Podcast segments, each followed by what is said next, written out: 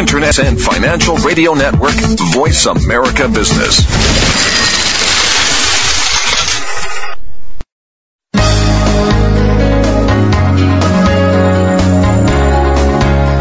Welcome to Leadership Development News, profiles and practices of top performers. Leaders are the heartbeat of any organization. Let Drs. Kathy Greenberg and Riley Nadler show you what it takes to become a top 10% performer in your organization. Now, here are your hosts, Dr. Greenberg and Dr. Nadler.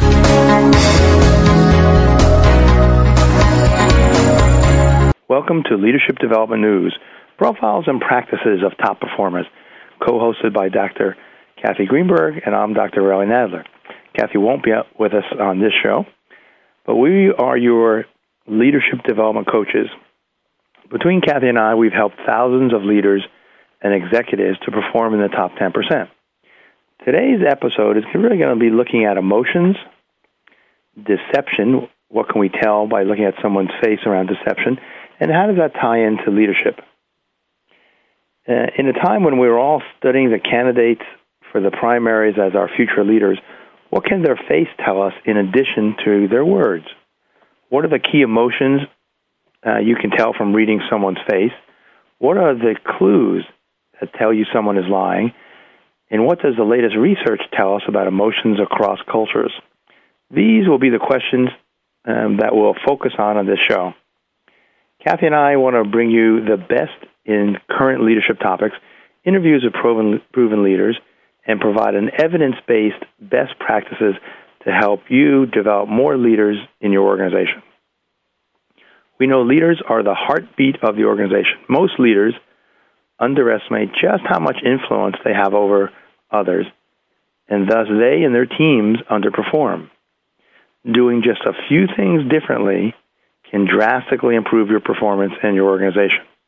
In these shows, some of the things that you'll learn is how to develop more leaders in your organization, what happy companies know about performance, emotional intelligence and positive psychology strategies, brain and neuroscience contributions to top performance, generation and gender differences. We'll also cover work-life balance practices, strategies for managing your boss, self-management tools to be your best, plus many more tools and tips. Today, in a few moments, I'm going to bring on Dr. David Matsumoto, and he is the CEO and Research Director for the Ekman Training Group and Professor of Psychology and Director of the Culture and Emotion Research Laboratory at San Francisco State University. He is a worldwide expert on emotions and facial expressions. Dr. Matsumoto has studied culture, emotion, social interaction, and communication for over 20 years. He has approximately 400 works in these areas. And one of his well-known books is Culture and Psychology, People Around the World. Now, before we bring on Dr. Matsumoto, I want to just go through some basic leadership principles that we want to make sure that all our listeners know. One is that you can improve performance by as much as 77% while increasing your life and professional satisfaction by as much as 50% with coaching, executive coaching. You can increase profit by creating coaching networks inside your company in just one day. Studies have shown that happiness is tied to profit by more than 93%. We're also going to talk about leaders and leadership. Leaders have 50 to 70% influence over the climate of their team. So how clear are the goals, teamwork, rewards, those kind of things. We also know emotions are contagious, and leaders are the emotional thermostat for their team. If they're calm, cool, and collected, so is their team. If they're irritated, upset, terse, impatient, typically so are their team. And the keys to being a star performer are someone performing in the top 10%, and that is typically with emotional intelligence. As leaders move up the corporate ladder, 85% of their competencies for their success are in emotional intelligence domain when you compare that to either IQ or technical expertise. Why are we talking so much about leadership? You know, with Leadership Development News here, we know that leaders in the top 10% produce twice as much revenue to the organization as managers in the 11th through the 89th percentile. We also know that when you pair coaching and when it's added to training, a person's productivity can be enhanced as high as 88%, while training alone is 22%. So really, when you add training and individualized coaching, productivity goes up. How do you go about this? We have a term that micro initiatives create macro impacts. So this show, we're really trying to highlight what are the small few things that you can do that can have drastic results. If you're interested in leadership and coaching with Dr. Kathy Greenberg, you can reach her at www.h2cleadership.com for her happiness books, tools, speaking keynotes, leadership and coaching services. If you're interested in leadership or coaching services from me, Dr. Riley Nadler, you can reach me at www.truenorthleadership.com for emotional intelligence books, tools, speaking keynotes, leadership and coaching boot camps. So now let me give a little bit more extensive background for our guests, and then we'll bring them on. We have a series of questions that we want to talk about with emotions and about deception and about leadership. Dr. Matsumoto is an internationally acclaimed author and a psychologist. He received his B.A. from the University of Michigan in 1981 and subsequently earned his M.A. in 1983 and Ph.D. in 1986 in psychology from the University of California at Berkeley. Currently, he's a professor of psychology and the director of Culture and Emotion Research Laboratory at San Francisco State. He's been there since 1989. He has studied culture and emotion, social interaction for over 20 years. He has approximately 400 works in these areas. He's the recipient of many rewards and honors in the field of psychology, including being named the G. Stanley Hall Lecturer by the American Psychological Association. He's also the senior editor for Cambridge University Press series on culture and psychology. He's also the well-known for his ability as a judo coach and official. We'll ask him maybe a little bit about that. He holds a 6th degree black belt in judo and a Class A coaching certificate from the U.S. Judo Federation. So there's more about Dr. Matsumoto, but let's bring him on. David, glad to have you on the show. Thank you very much for having me. Good. Well, we want to talk a little bit about some of your background, and I know from our conversations before, you worked with Dr. Paul Ekman, and maybe you can talk about that relationship and just kind of your background and how that got started. Sure. Well, Paul Ekman and I have known each other for, it must be 27 years now. Okay. I was actually one of his graduate students back. I started with him in 1981. And although he was at UC San Francisco, I was a graduate student at UC Berkeley. Excuse me. And that was a time when graduate students at Berkeley were allowed to seek out faculty at other universities to do research. And I sought him out before I came here, actually, to San Francisco. And he invited me over to his laboratory. And I went, and we struck up a relationship where he taught me many, many things. And then I subsequently worked in his laboratory as a research assistant from, I think it must be the fall of 81 through the time I got my doctoral dissertation done, which was in 1986. Uh-huh. And then I became a faculty member myself, first at the Wright Institute and then at San Francisco State University. But ever since graduating, we've continued to work together as colleagues and collaborators on research and writing, and over the years we've become very good friends and partners as well. And so we've had a very long and productive and great relationship. You know, for a lot of our listeners, they may not know much. I mean, they will know after you and I finish talking, but about Paul Ekman, about the studies, and what was it that initially interests you in his work, and then maybe you can talk a little bit about what actually that work is. Well, that's a great question. You know, when I first learned, I was an undergraduate at the University of Michigan, and I had this. When I was in the program there, I had to do a research project for my degree, and I was just interested in myself in why kids, especially young kids and infants, could understand the emotions of their parents and other adults around them, even though they couldn't understand the words. And so, I've just had this long interest in that question, and I kind of happen to like kids and working with kids and whatnot. And so, when I was asked to do a research project for my degree, I did my project centered on that question. So I did some research in my third and fourth years as an undergraduate at Michigan, and because it was on that topic, I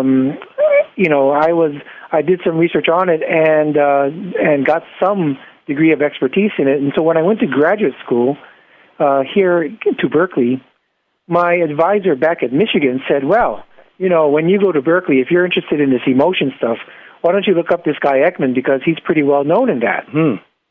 And so it was just as fortuitous and lucky as that just turned me on to looking up Dr. Ekman and seeing what kind of research he did and what he was doing. Okay. So then, to tell you the truth, between in the summer, between undergraduate and graduate, my undergraduate and graduate educations, I happened to be back home, which is in Hawaii, and I wrote Paul Ekman a letter saying, hey, I'm going to be in grad school, and I've done this undergraduate thesis on this topic, and my advisor suggested I meet you, and so would you like to meet? And, he happened to write me back, and this was the days when there's no email. Right. Everything, we actually typed letters out and put a stamp on them and actually used the mail service. And anyway, he wrote me back and said, yeah, when you show up, call me up and look me up and come on over. And so I did. And, it was just as fortuitous as that started my career. Now, Ekman, in response to your question, had just completed several years previous to that this amazing research that demonstrated the universality of certain facial expressions of emotion. And he had gained quite a lot of notoriety in the field of psychology because of that, and had then just completed the first round of his the creation of what is known as the facial action coding system. And because we're going to have to go to break, this is a good place to stop, and because we do want to pick up on, because I know a lot of listeners may not be familiar with the work of really what is the facial coding system, and then we'll go through some of the other questions. So you're listening to Leadership Development News, and we'll be right back talking with Dr. David Matsumoto.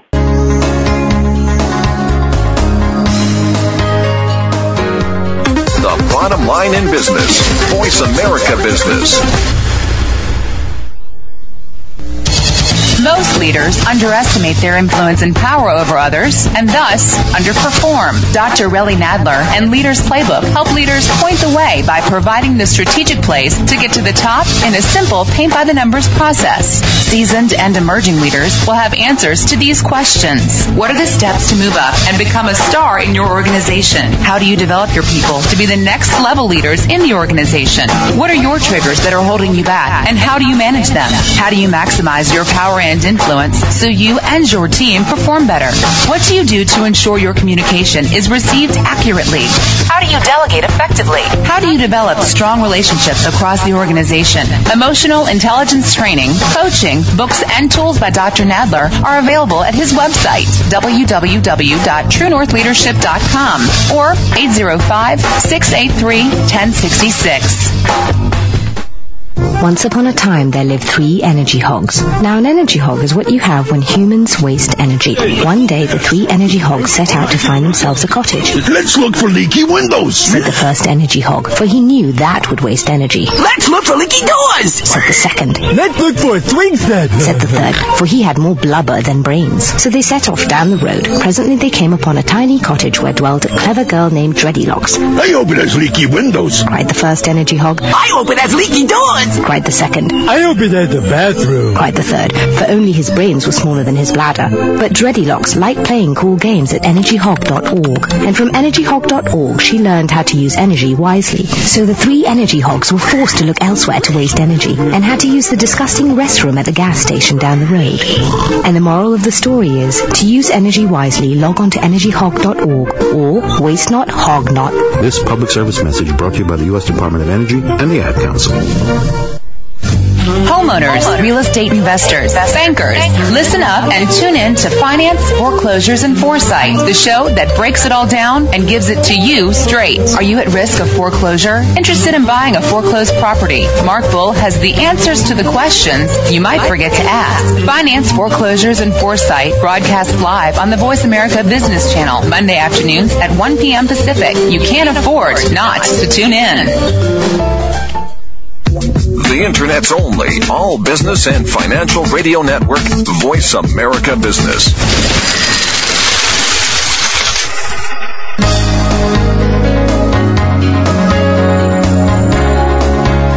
You're listening to Leadership Development News, profiles and practices of top performers with your hosts, Drs. Kathy Greenberg and Riley Nadler. We know you have leadership questions that you're just dying to ask, so call us toll-free at 1-866-472-5790. That number again is 1-866-472-5790. Now, let's get back to the show. This is Leadership Development News with Dr. Kathy Greenberg and Dr. Riley Nadler. Kathy's not with us today, but we're talking with Dr. David Matsumoto. We're talking about some of the research on facial expressions that he did with one of the world experts, Dr. Paul Ekman, and now Dr. David Matsumoto is one of the world experts. So, David, maybe you can tell, for our audience, what is this research really about, and, kind of break it down so we can kind of get a picture of what it is that you spend a good part of your career doing. Sure. Well, the research started with the question of whether facial expressions of emotion and emotions themselves are universal or not. Mm. That question started with Darwin. And what happened was that Darwin, of course, has his theory of evolution. And when he was doing his research and writing on his theory of evolution, he actually included a large portion of his work and thinking to the topic of emotions. Darwin actually thought that emotions and their expressions were universal to all people, regardless of race, culture, gender, nationality, age, religion, and whatnot. And so that was really just from him studying in kind of theory. Well, he did have some data. So, what a lot of people don't realize is that Darwin actually did a number of simple studies on emotion and to test some of his ideas about not only about emotion, but about evolution in general. And so it wasn't entirely theoretical, but mainly theoretical. So just for an example, what were some of the studies they did? And then we can kind of see how that leads to Ekman's work. Well, for example, Darwin did one of the first kinds of studies that we call judgment studies, where he asked people all around the world to tell him whether they've seen certain types of expressions in the cultures in which they live. Okay. And he found some data about embarrassment and crying, for example, on from his colleagues that happened to be living in various cultures of the world. So meaning that they saw some of the same things in embarrassment and crying. And that's correct. And so he got some... Yeah, correct. And so he got some basic judgments of people's faces like that from colleagues and friends that he happened to know around the world. So these are fairly simple studies that he did, but clearly it was complementing his very large theoretical thinking about emotion and evolution. And then maybe we'll kind of walk us through a little bit of the history. Then how did Paul Ekman get interested in this, which, you're one of his protégés and he's your mentor. How did he get interested in that? Well, we'll go from Darwin, which is in the middle 1800s to the 1960s, and just jump over there. What happened was that during that time there was no research evidence that Darwin was right or wrong, and with no research evidence, the field kind of thought, well, maybe Darwin was incorrect. Maybe expressions and emotions are learned like a language. And, this thought was pretty predominant because of the anthropologists. Anthropologists had a very strong foothold in the social sciences, and they were saying that, just as different cultures have different languages, they must learn the different language of facial expressions. Uh-huh. And so that Darwin could not be right. Right. Around the 1960s, what happened was Ekman came into contact with another psychologist named Silvan Tomkins.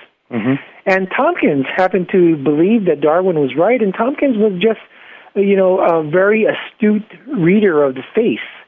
And Tomkins wrote several very influential books on emotion and motivation. They were published in 62 and 63. And when he met with Paul, he actually, and these are all information that Paul gave me, Tomkins actually sat with Paul, and Paul showed him faces of people that Tomkins had never seen before.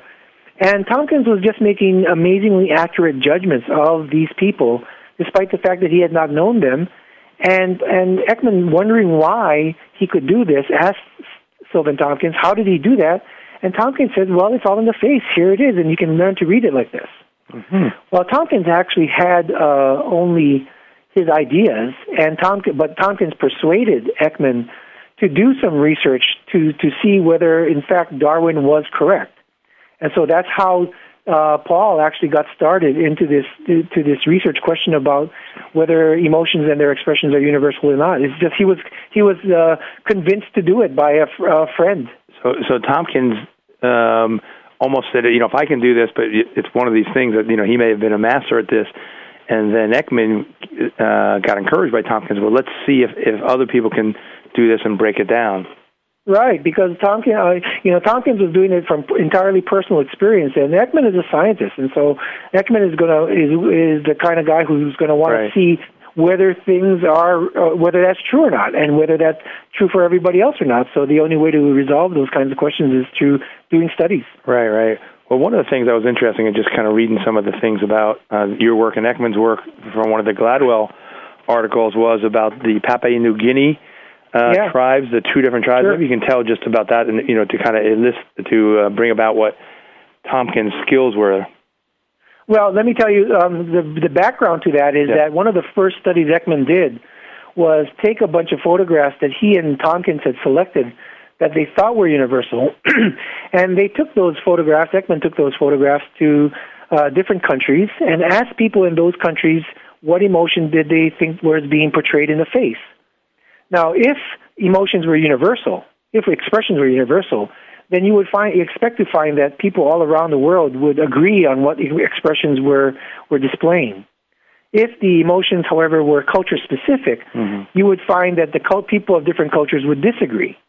And what they found was that the people of all of the cultures they went to agreed to a high degree on the emotions that were portrayed in the faces. So that was the first evidence for the universality of expression. Okay. Now, what happened then was that that work was critiqued, and Ekman thought that it would be critiqued because all of the cultures that they studied initially happened to be industrialized, relatively advanced cultures who might have learned to read those faces because of mass media, either through magazines or through Hollywood or through the television news. So the only way to address that question, or one of the best ways to address that question, is to do a similar type of study like that in a culture that has no such visual access. And that led Ekman to wanting to do the study in Papua New Guinea. Mm-hmm. Okay. And I know what was interesting is in reading it, that Tomkins was able to distinguish which was the kind of the violent, murderous group by their face that had homosexual rituals for the pre-adolescent boys, and which were the groups just by looking at their face were not violent and were very calm and kind of more of a loving group. Right. Well, what's really interesting is that what you don't read in the research reports is the fact that Ekman actually went and spent I think a couple of months living with the tribespeople just to find out whether he could do the research or not. And when he was there, he took, lots and lots of film. Mm-hmm. And he could do that because these people didn't, weren't concerned with being videotaped or being filmed because they didn't know what a camera was. Right. We today would be, self-conscious about being videotaped by somebody with a camera, but they didn't. And so he just brought back tons and tons of film, and he showed a lot of that to Tomkins, who made those accurate judgments as you suggested. So he, just by looking at the face, can find out which people were the sweet and gentle ones and which ones were the more hostile just by their face. And then before we go to the next break, maybe talk about, so what's the research that I know you were part of and Ekman did to kind of really break this down, to be able to look at what are the emotions that you can see in the face and in the neck, and how was that research initially done? Well, what happened was the next step was doing a similar type of study to the one that I described earlier in New Guinea, where they showed people in New Guinea the faces of Westerners that they had never seen before, and they were able to make accurate judgments about what emotional states they were in. Mm. And then he took films of New Guineans, the tribes persons there. They came from two different tribes. When they were in different emotional states, brought those films back and showed those to Americans and asked Americans who had never seen the New Guineans what emotions were being portrayed, and the Americans all judged that correctly. Hmm.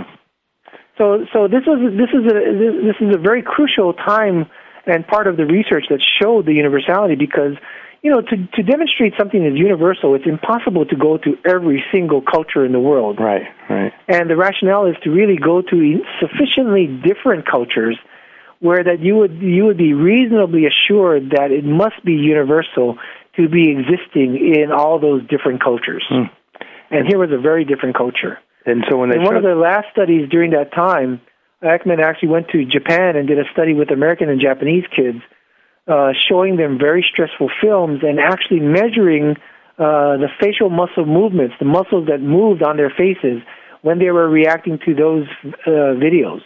And he showed that those faces between the Americans and the Japanese were exactly the same, like as well. So this is one of the earliest studies there too. Okay, I mean, in one of our shows we talked about the brain chemistry and about this mirror neuron, and that picks up the emotion. So what this study between the Japanese and American were able to show is people's reaction to the film were the same, and they were picking up the same emotion from the film and representing that on their face. Yeah, that's correct. Now, what you're referring to is really interesting, because recent research has showed that when somebody is having an emotion and they show it on their face, our faces or the faces of the people who are seeing it oftentimes fire in the muscle movements that mirror the expression that you're looking at, and it may be a basis for understanding others emotionally. Yes, and I think one of the other interesting things is, this is some of the work of Goleman, that over time, when people keep mirroring each other, couples end up kind of looking more alike than they did than when they first met, and some of the theory is they've been mirroring each other's face, back and forth, thousands of moments that they start looking a little bit alike. Right, and I think that it's not only a mirroring image or a mirroring issue, but also a complementary type of responding that's occurring. So it's not. So, for example, if your partner is showing you that they're sad or distressed, they're showing the sad and distress myself may be one type of response, but there are other ways of complementing that response, and so couples probably develop this way of mirroring and then complementing each other's responses, emotional responses. Okay. Well, so I think what we want to get to is then some of the applications. So first of all, I can hear your excitement, and I'm sure just being able to find something like you're saying that's universal. There aren't that many things that we could say is universal. But maybe before we go to the break, you can say a little bit of what are some of the applications that some of this research is being used today? Sure. Well, you're exactly right. The knowledge that science created that emotions and these certain expressions are universal has a wide range of application. We've learned recently that we can teach people how to read other people's faces. And we can teach them how to read not only faces that occur normally, but also emotions that are being concealed in what we call micro expressions. Mm-hmm. And the ability to recognize other people's expressions, their regular expressions, and their micro expressions, that is, their signs of concealed emotions, has a wide range of application. In our line of work, we are heavily involved with training people who are in the line of duty that have to do something with national security, whether it be in checkpoint scenarios or interviews or interrogations of some sort. And these people use our skills to help them understand the emotional bases, the emotional states of the people that they're talking to make informed decisions about the individual. Hmm. So it's been used in various different ways and shapes and forms in the government to try to keep the place a better place and a safer place. But not only is it being used for national security, people are using it in the health sectors. For example, I've given training on these skills to the Mayo Clinic, which is the world's premier medical facility in Rochester, Minnesota. I've taught their medical students and their physicians how to read emotions in others. And, you know, medical schools increasingly today are teaching medical students how to interview people. And interviewing skills is becoming a very large part of the curricula in many medical schools and nursing schools, as it should be. And so, well, reading the emotional states of their patients is an important task. It helps to build rapport. It helps to see whether there's something that the person may be concealing. Sometimes it's very difficult for patients to disclose everything. And so sometimes these skills would help the physicians to make those kinds of judgments and to elicit better information so they can make better diagnoses. Well, so let's come back to this, because I think at least around the health applications, some of the security applications, in a moment. You're listening to Leadership Development News with Dr. Riley Nadler and Dr. Kathy Greenberg. We're talking with Dr. David Matsumoto, and we'll be right back.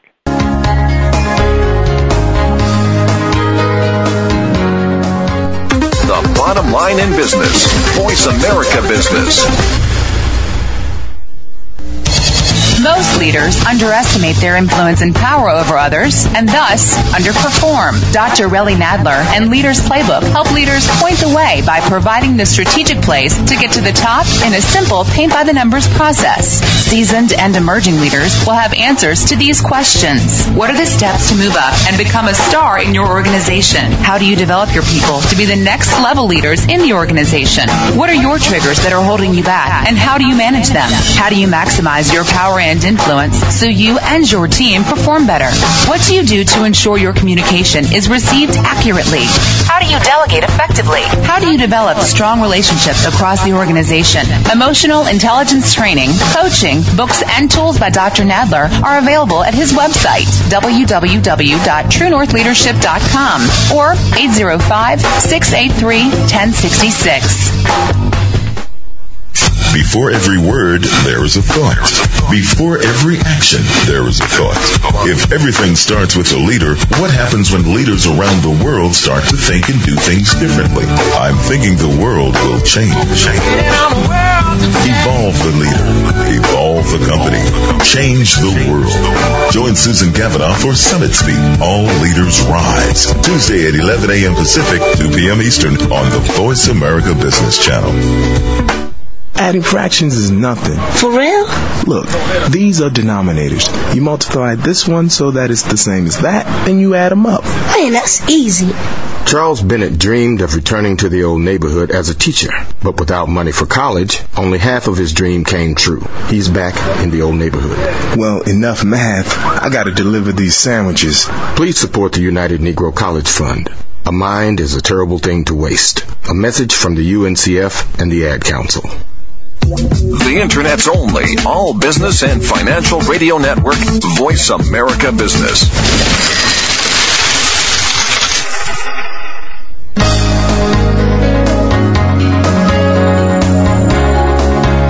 You're listening to Leadership Development News, profiles and practices of top performers with your hosts, Drs. Kathy Greenberg and Riley Nadler. We know you have leadership questions that you're just dying to ask, so call us toll-free at 1-866-472-5790. That number again is 1-866-472-5790. Now, let's get back to the show. Welcome back to Leadership Development News. We're talking with Dr. David Matsumoto about emotions and deception, what you can read in someone's face, and about leadership. So before the break, David, you were talking about how physicians were using some of this information, and maybe you could say a little bit about any, given we're focusing on leaders, has there been any applications to leadership, hiring, those kind of things, or knowing if someone is telling the truth? Well, not by our group, and the only reason is because we are so busy with our work in the government and our work in the health and other sectors that we haven't had the time to branch out to them, to that particular sector. Now, okay. let me say that I happen to believe that good leaders do have great emotional skills to begin with. Now, they may have it naturally, or it may come gradually because of a lot of different types of experiences. But, you know, good leaders, I think, can read the emotions of the people that they work with, can use those emotions to motivate themselves. They can read their own emotions. They can simulate emotional states in themselves so that they can model preferred behavior, like you were saying at the beginning of this segment. Right. So, yeah, I believe that there is a huge application in the leadership field for the kinds of science and knowledge and the training and the skills that we have, as well as other people have. I'm just saying we haven't done it because we've been so busy with other stuff, you know. But this is, certainly. But this is where your research and Ekman's research kind of overlaps with emotional intelligence. Now, some of the brain science that, you know, there is a convergence, which now there's a lot of data available more in my world for leaders and for organizations to better use. Better have relationships. One of the keys that we talk about is that 50% of your life satisfaction comes from your relationship with your boss. And so, you know, how can you read their emotions and know when to approach or know when to appropriately mirror that? So, very, very helpful. Now, well, those are crucial skills not only for leaders, but as you're saying now, for the people who work with the leaders. Yep. And you know, and I really agree with what you said earlier. I think leaders really set a tone as to not only for the emotional climate, if you will, of the group that they're working with, but whether it's okay for the people who they're working with to respond emotionally to the leader themselves. Yeah. And that sets a whole cycle. And, of course, I'm probably preaching to the choir in you there, but, yeah, I think you're right on the mark on that. Well, and I think the part that you also mentioned and that we work with leaders a lot with, are they aware of what's going on for them and what emotions they're having so that they can better manage that. So for the whole self-management. Now, what are the, you said there are universal emotions. Which ones did you find that are universal? Well, let me suggest that there are many different types of emotions that are universal. That is, that they exist in people all around the world. Okay. There is only a small set of them, however, that are universally expressed and recognized. All right. So the ones that are universally expressed and recognized that research has found to be so, there are only 7 of them. They happen to be anger, contempt, disgust, fear, enjoyment, sadness, and surprise. So the research is very clear that these 7 emotions are universally expressed and recognized in the face. Let me just make sure I may have missed one. Anger, contempt, disgust, fear, enjoyment, surprise, and was the other? Sadness. Sadness. Okay. So those are the ones, and what I appreciate about your work, David, and how well you said it, not that there aren't other emotions, but these are the ones that can be recognized and expressed, and so you've seen these 7 across cultures. Oh, yeah, absolutely. I mean, back to the first point, I believe shame and guilt and embarrassment, love, jealousy, you know, I believe those are emotions. I happen to believe there are different types of emotions, but it's also clear that the research to date has not shown that any other emotion is universally expressed and recognized. That is, that and any other emotion has a universally recognized or reliable signal. The research to date is very clear that the only emotions that have a reliable signal are the 7 that I mentioned. Okay. And it has a reliable signal going back to that you can recognize it. And there's you can recognize them. And they're reliably produced, and they're reliably recognized. And then you said the other ones like shame, guilt, jealousy, you believe there are emotions, but they're different kind of emotions. What are they, you know, or how are they different? Well, for one thing, they don't. So far, the research has not shown that they have a reliable signal. So, you know, or at least in the face. Now, it may be that some of these other emotions may have reliable signals in other nonverbal channels, like in the voice or posture or gesturing and whatnot. There is some evidence out there to suggest that an emotion known as pride can be universally recognized and produced. But, you know, the research on that is still in its infancy, especially when compared to the research on the seven universals. Okay. So seven universals, just to repeat, anger, contempt, disgust, fear, enjoyment, surprise, and sadness. Those ones can be recognized and are expressed in the face. And when we talk about kind of cross-culture, you know, how many different cultures have you studied? Well, I myself, I don't know. I've studied a lot of them. I can tell you that in my last study, which was of Olympic athletes, at the 2004 Athens Olympic Games, I studied the expressions of the athletes in the medal matches. These are matches that are going to determine a gold, silver, or bronze medal or no medal. Mm-hmm. And in that study, I examined the expressions of these athletes who are in the medal match.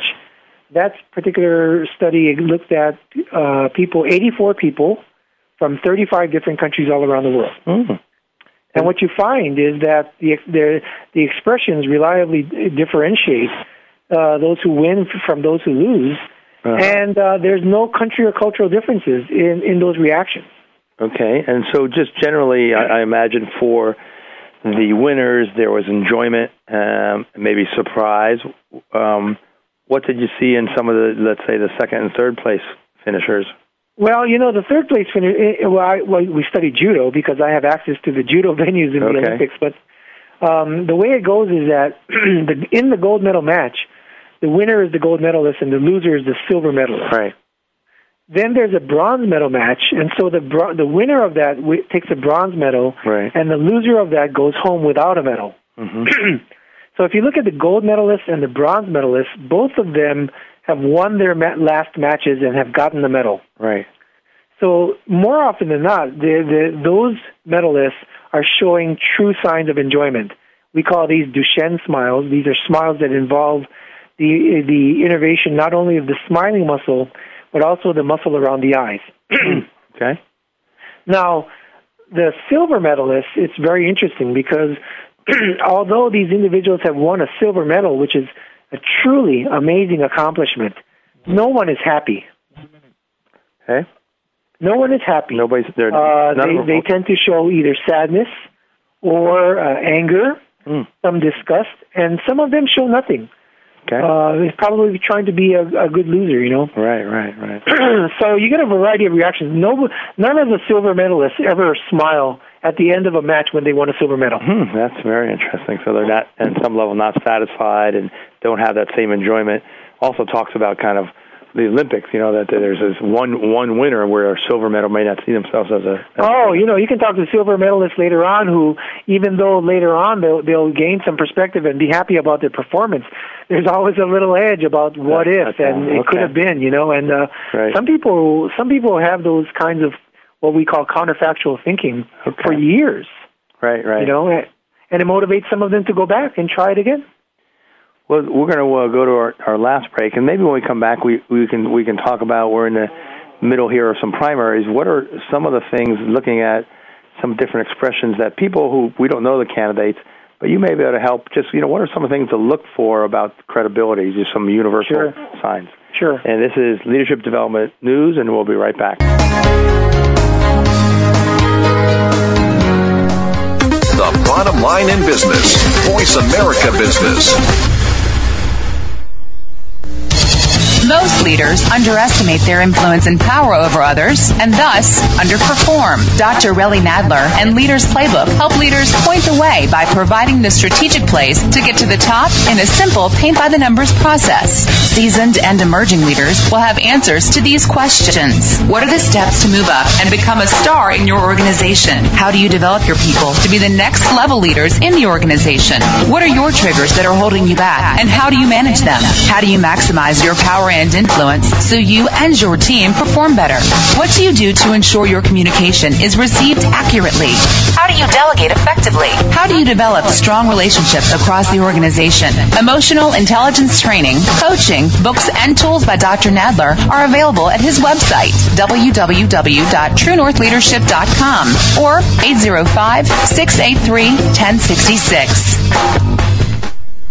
Do you need directions to solid financial future? If so, the Money Answer Show with Jordan Goodman will provide you with a roadmap to making smart money decisions in every area of your personal finances. Join Jordan every Monday at 12 p.m. Pacific Standard Time, 3 p.m. Eastern for the Money Answer Show on the Voice America Business Channel. Learn how and where to get the best deals on mortgages, cars, and insurance. Find out the best ways to save for college and retirement. Get out of debt, improve your credit rating, and save on your taxes. The Money Answer Show with Jordan Goodman will provide you with great tips on investment opportunities in real estate, stocks, annuities, and other investment vehicles. That's the Money Answer Show with Jordan Goodman on the Voice America Business Channel every Monday at 12 p.m. Pacific Standard Time.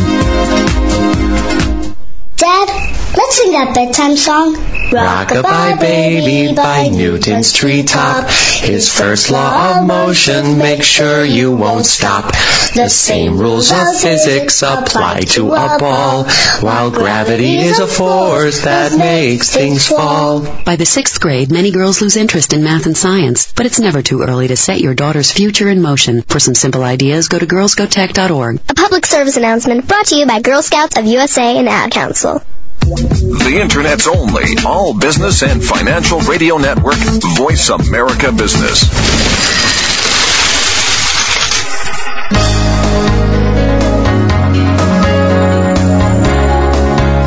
You're listening to Leadership Development News, profiles and practices of top performers with your hosts, Drs. Kathy Greenberg and Riley Nadler. We know you have leadership questions that you're just dying to ask, so call us toll-free at 1-866-472-5790. That number again is 1-866-472-5790. Now, let's get back to the show. Welcome back to Leadership Development News with Dr. Kathy Greenberg, Dr. Riley Nadler. Kathy's not here with us today, but we're talking with Dr. David Matsumoto. And before the break, we're talking about the key emotions that can be expressed and recognized. And now we want to talk about, are there some kind of signs, signals, as we are studying and learning about, you know, primary candidates, both Democratic and Republican, without mentioning names, but are there some universal things, you know, because we're all trying to kind of decide, are they credible? And David, are there some things that we should be looking out for? Well, sure. Let me say first, I prefer. Well, and we actually, our group actually has a policy that we not comment on people who are actually sitting in office or running for an office. Mm-hmm. But let me tell you a little bit about the research that informs that question. Good. Okay. Our group has conducted study, and when I say our group, it's Paul Ekman, myself, and Mark Frank at SUNY Buffalo, State University of New York, Buffalo. We've done the bulk of the research in the field that has examined the kinds of nonverbal behaviors that people emit when they are in emotionally challenging situations, and they're either telling the truth or not. Mm-hmm. And the research is very clear that, let me dispel any notions right now, there's no Pinocchio's nose. Okay. There's no one nonverbal clue that is always a sign of a person lying. Okay. That is really clear from our research, and we've done the bulk of the behavioral research in the world, and so we are fairly confident or very confident about that. So, and the reason why I'm stressing that is because some people go out and say, well, this is, when a person's eyes flutter for more than 5 times, it's guaranteed to be a sign of lying. Well, we've tested all those kinds of things. Mm. And we know that there's no one reliable sign of a person lying or telling the truth. So maybe we can debunk a couple of these things. So I've heard some of this. So eyes fluttering or blinking, that one's not conclusive. Yeah, absolutely not. The other one that you hear a lot is watching where people are looking when you ask them a question. Okay. And if they look away, one of the stereotypes out there is that that's a sign of lying as well. Uh-huh. Well, that's not true. What's clear from the research is that when a person looks away, it's often a sign that the person is thinking. Mm-hmm. They're doing some kind of mental searches. Right. On top of that, there are cultures out there where looking directly at a person when you're talking to them is disrespectful. Mm. And so a lot of people from other cultures, especially towards higher status or authority figures, look down when you're talking to them. Mm-hmm. Now, in this culture, it is stereotypically thought that, well, that's a sign of lying, but that, in another culture, that's a sign of respect. Mm-hmm. Okay. And so it's very clear that those kinds of signs are not single reliable signs of lying. So I also heard, that someone touching their nose, kind of the Pinocchio effect. So that's not a reliable one either. Well, no, there's all kinds of stories out there that people talk about in order to. Well, I don't know why people make a lot of stories like that, but none of that has been shown to be true in research. Okay, so what are some of the signs? And again, it's kind of an interpretive, and I know I went through your training, which maybe at the end you can talk a little bit about, where you would be seeing things, and some of the most obvious things are someone stumbling, looking away. Everybody thought that person was lying, and that was one of the examples. I think it was one of them, of a Danish person, when they weren't lying and they were telling the truth. They were just feeling really uncomfortable. Yeah. Well, one of the things that's pretty clear from our research, and we've published a number of papers, and Paul Ekman has a couple of books on this, is that when people are telling a lie or fabricating a story, more often than not, and it's got to be in an emotional situation, because we study people who are in emotional situations. So what I'm about to say is true for those kinds of situations. It's very clear. The research is also clear that what I'm about to say is not true when you're talking about a situation no one cares about. Okay. Little white lies. They don't have the tells. There's no tell in a little white lie. All right. So we're studying situations that have high stakes, that are emotional, that it means something to the person if they're caught or not caught. And in those situations, what you find is that when people are telling the truth, there's some kind of consistency between their verbal output, their words, and their nonverbal behaviors. When people are telling a lie, there's greater amount of inconsistency between those things. Okay. And so what we help people to do is to be able to read the nonverbal behaviors, and especially the facial expressions, and to compare that or evaluate that to the verbal output that is being produced to see whether something is making sense or not. So, for example, if a person is saying yes but nodding their head no, well, there's a little discrepancy there. Most of the time when we're telling the truth, if you say yes and you're nodding your head yes, then you're getting messages that are consistent with each other. Now, so oftentimes when people are lying in a high-stakes situation, the nonverbal and verbal messages may be inconsistent with each other. Now, let me also say that the inconsistency is not always a sign of the lie. It's just a sign that something's going on. Okay. And so it takes the skill of an interviewer at that point to come back, to remember that, to see it first, to come back to it, to ask about it, and to dig a little more on this particular issue. We know that something's going on. So there's no... Kind of reactive responses, aren't they, where the person doesn't have control over it? Oh, absolutely. I mean, especially when you're looking at emotional reactions, people signal emotions when they're talking. I doubt that most people are aware that they're doing it, but they do. Okay. And so when people have emotions, oftentimes the reactions are immediate, unconscious, and automatic. Okay. Like I say, they don't realize they're doing it. And so when you're talking with somebody or you're watching videotapes, you can hear the words, but you can also see these reactions that the person probably doesn't know that they're producing. And then maybe, is there a couple examples that you can give us? I know we watched some interesting things with Caitlin and some other things, but are there any ones that kind of stand out that you could describe of an inconsistency? You're asking me a loaded question there, my friend, because there's a lot of examples that we have, but a lot of it has to do with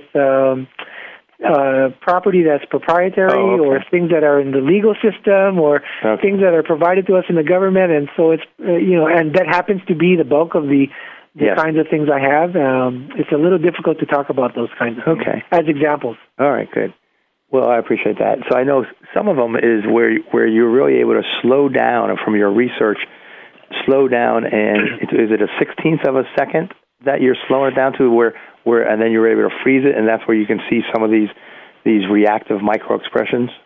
Exactly. I mean, one of the things that we train people to see are these immediate unconscious reactions that occur so fast that unless you're trained to see them, you would never see them. And we call those things micro-expressions. They are signs of concealed emotions. And because they're signs of concealed emotions, they are important to know. They're telling you that there's something going on that's important to this person, right, and that you might want to find out about. So maybe in this last week, we're getting down to the last 30, 40 seconds.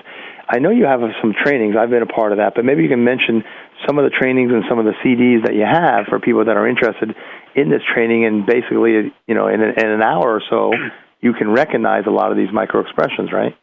Right. We have a number of training programs and products. We do a lot of instructor-led workshops on the topics of reading people, reading nonverbal behavior, reading emotions, and evaluating truthfulness. When people have those kinds of interests, they can just email me or find us on the web at www.paulekman.com. And we also have online tools that teach people how to read micro expressions. And you can also go to that same website, paulekman.com, and find out more about that. Okay.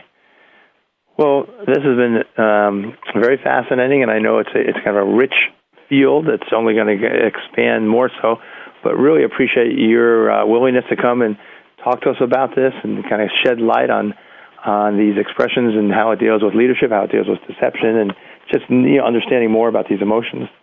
Oh, it was my pleasure. Thanks for having me.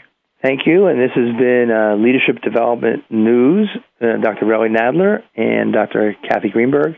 And next week we'll be talking a little bit more about emotional intelligence and one of the founders who coined the term the emotional quotient. So thanks a lot, and we'll be speaking with you folks again. You've been listening to Leadership Development News, profiles and practices of top performers with your hosts, Drs. Kathy Greenberg and Riley Nadler.